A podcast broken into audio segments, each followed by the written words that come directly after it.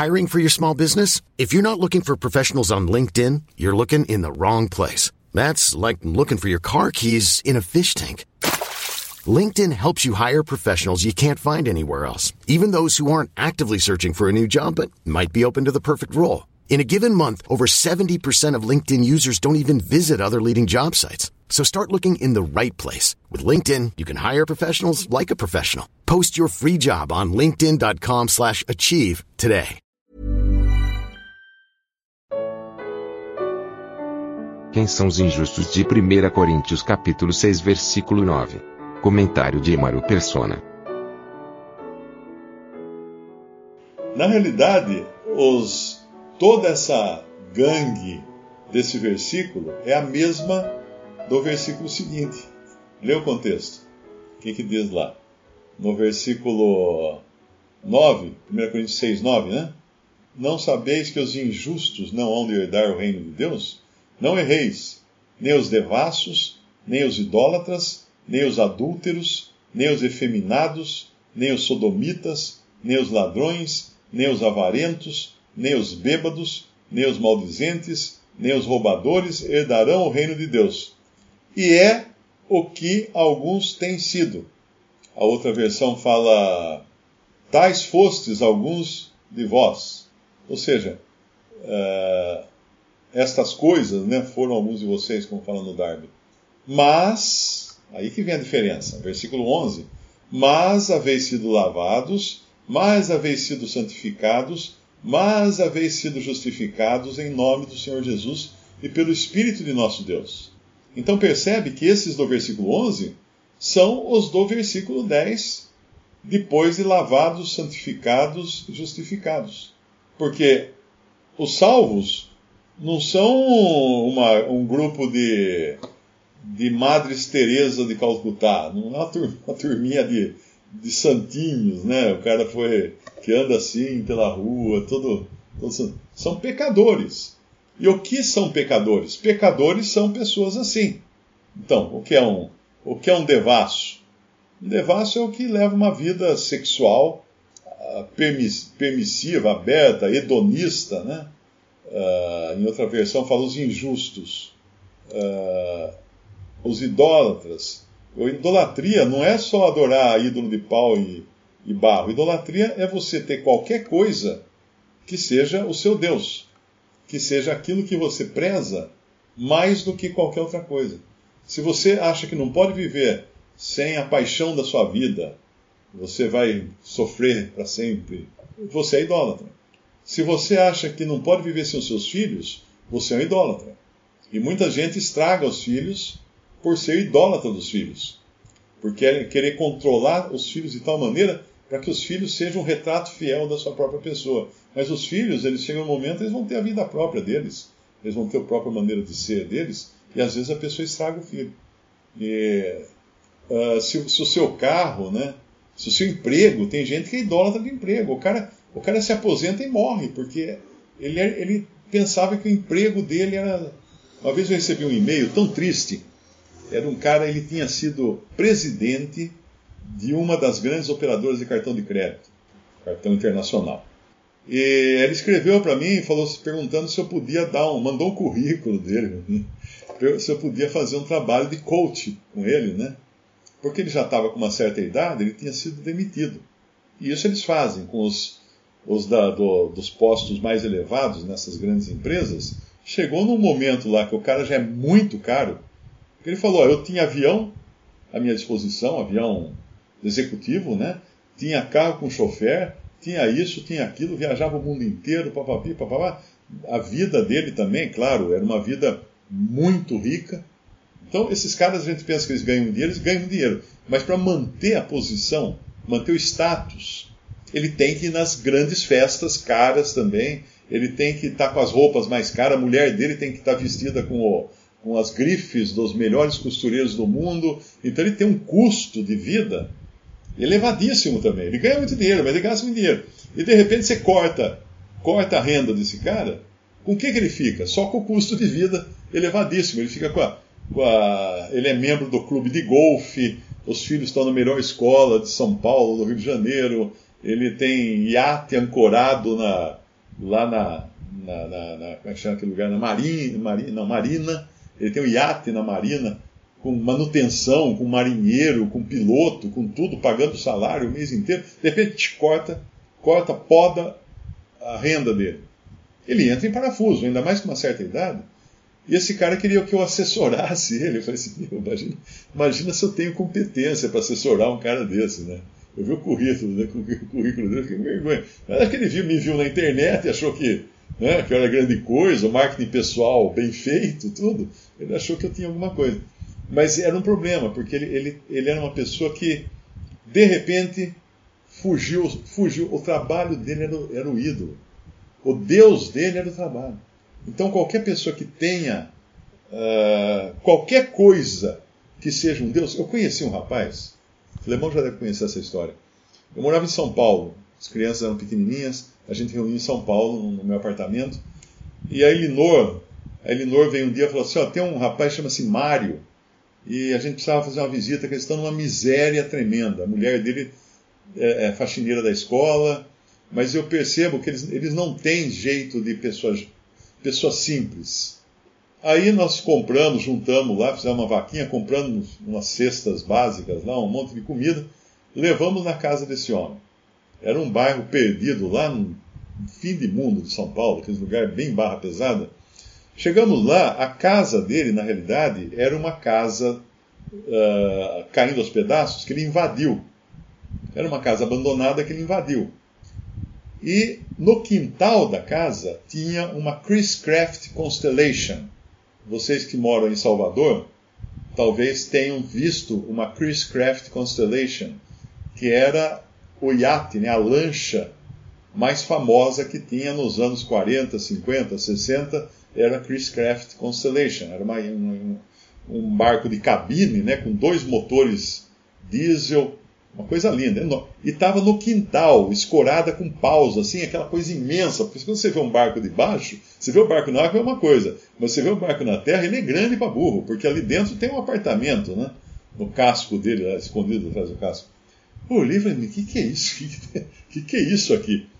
Olha como é que uma pessoa fica idólatra. Aí, ele contou a história dele. Ele era fabricante, ele tinha uma indústria de cadeiras no Paraná, de móveis no Paraná ele perdeu tudo. Tudo que ele tinha, ele perdeu. Tudo. E aí ficou devendo para meio mundo. Aí o que ele fez? Ele conseguiu pegar umas malas, umas coisas lá, pegar carona num. Foi até num caminhão, acho caminhão, que ele pegou carona, ele e a mulher, os filhos eram pequenos, aquela era a segunda mulher dele. E vieram para São Paulo, para se esconder em São Paulo. E acharam essa casa abandonada e entraram na casa.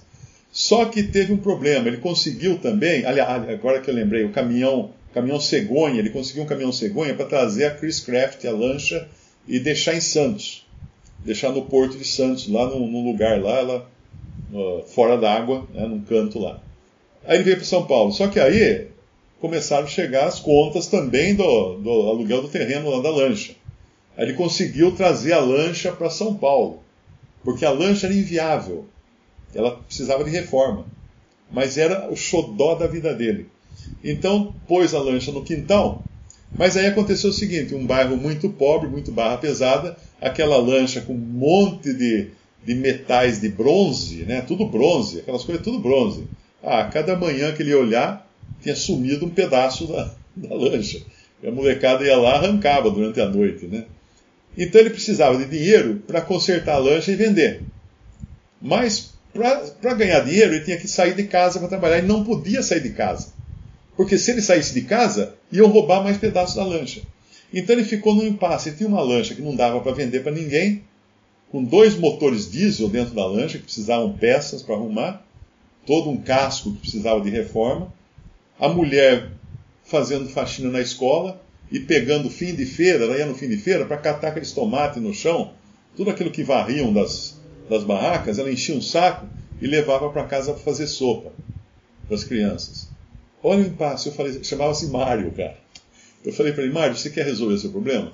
Uh, eu quero, estou pedindo a Deus uma maneira de resolver o seu problema, problema aqui, para poder eu conseguir um emprego e trabalhar. Porque o cara era, era estudado, o cara tinha conhecimento, ele tinha habilidades, né? Eu falei, tudo que você precisa para resolver o seu problema é uma caixa de fósforo. Como assim uma caixa de fósforo? Põe fogo na lancha. Não! Imagina! Põe fogo na lancha. A lancha é o seu ídolo. Você vive em função da lancha. Você não pode sair de casa por causa da lancha. Você não pode arrumar um emprego por causa da lancha. Você não pode ganhar dinheiro também para consertar a lancha. Então você vive. A lancha é o seu estorvo, é o seu ídolo. Põe fogo nessa porcaria aí, pronto. Se livra disso. Então isso é idolatria. Quando fala idólatras aqui da passagem, eu não sei o que ele fez depois. A Elinor talvez saiba, porque eu, eu acabei perdendo o contato, mas a Elinor sabe. Só que tem 40 anos atrás, quase, né? Trinta e tantos anos atrás foi isso. Nem sei se é vivo ainda o rapaz. Mas esse é o. Esses aqui, idólatras, adúlteros, efeminados, sodomitas, não precisa explicar o que, que é, né?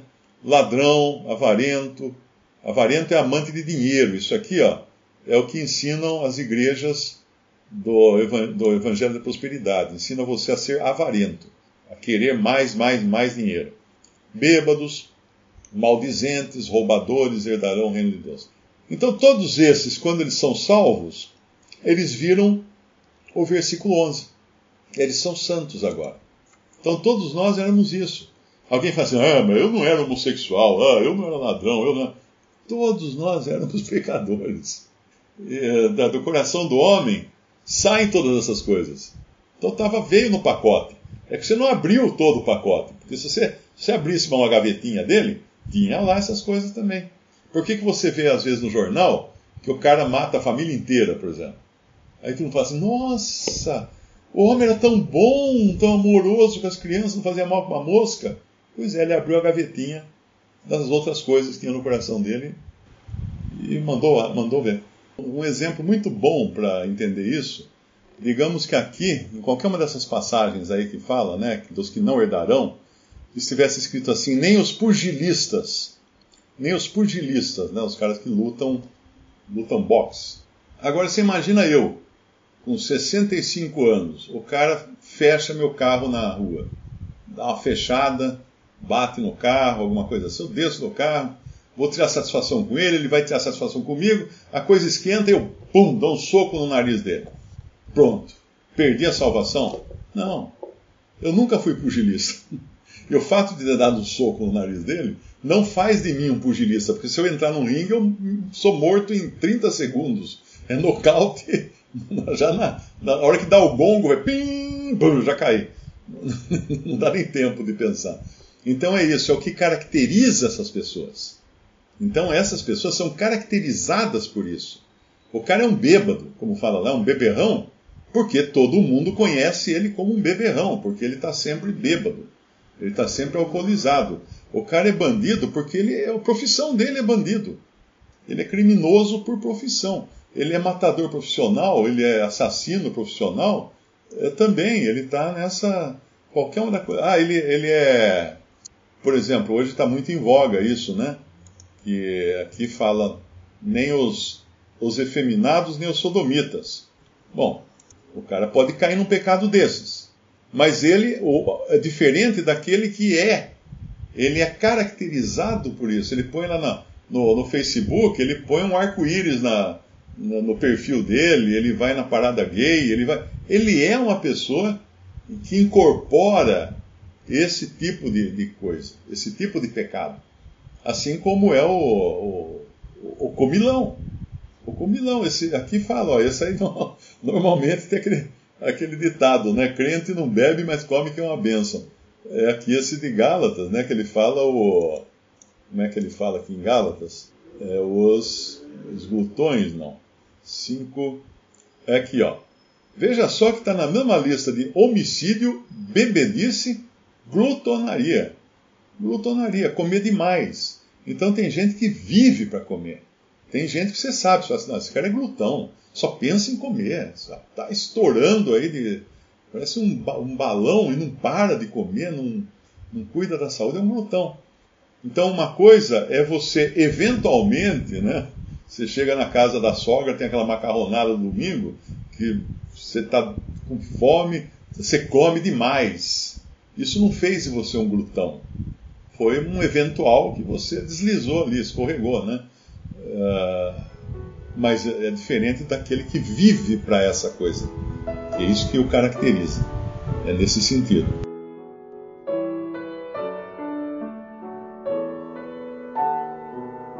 Visite respondi.com.br. Visite também 3minutos.net.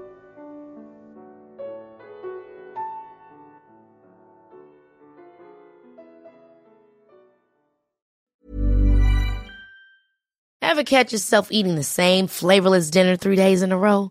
Dreaming of something better? Well, HelloFresh is your guilt-free dream come true, baby. It's me, Kiki Palmer. Let's wake up those taste buds with hot, juicy pecan crusted chicken or garlic butter shrimp scampi. Mm. Hello Fresh. Stop dreaming of all the delicious possibilities and dig in at HelloFresh.com. Let's get this dinner party started.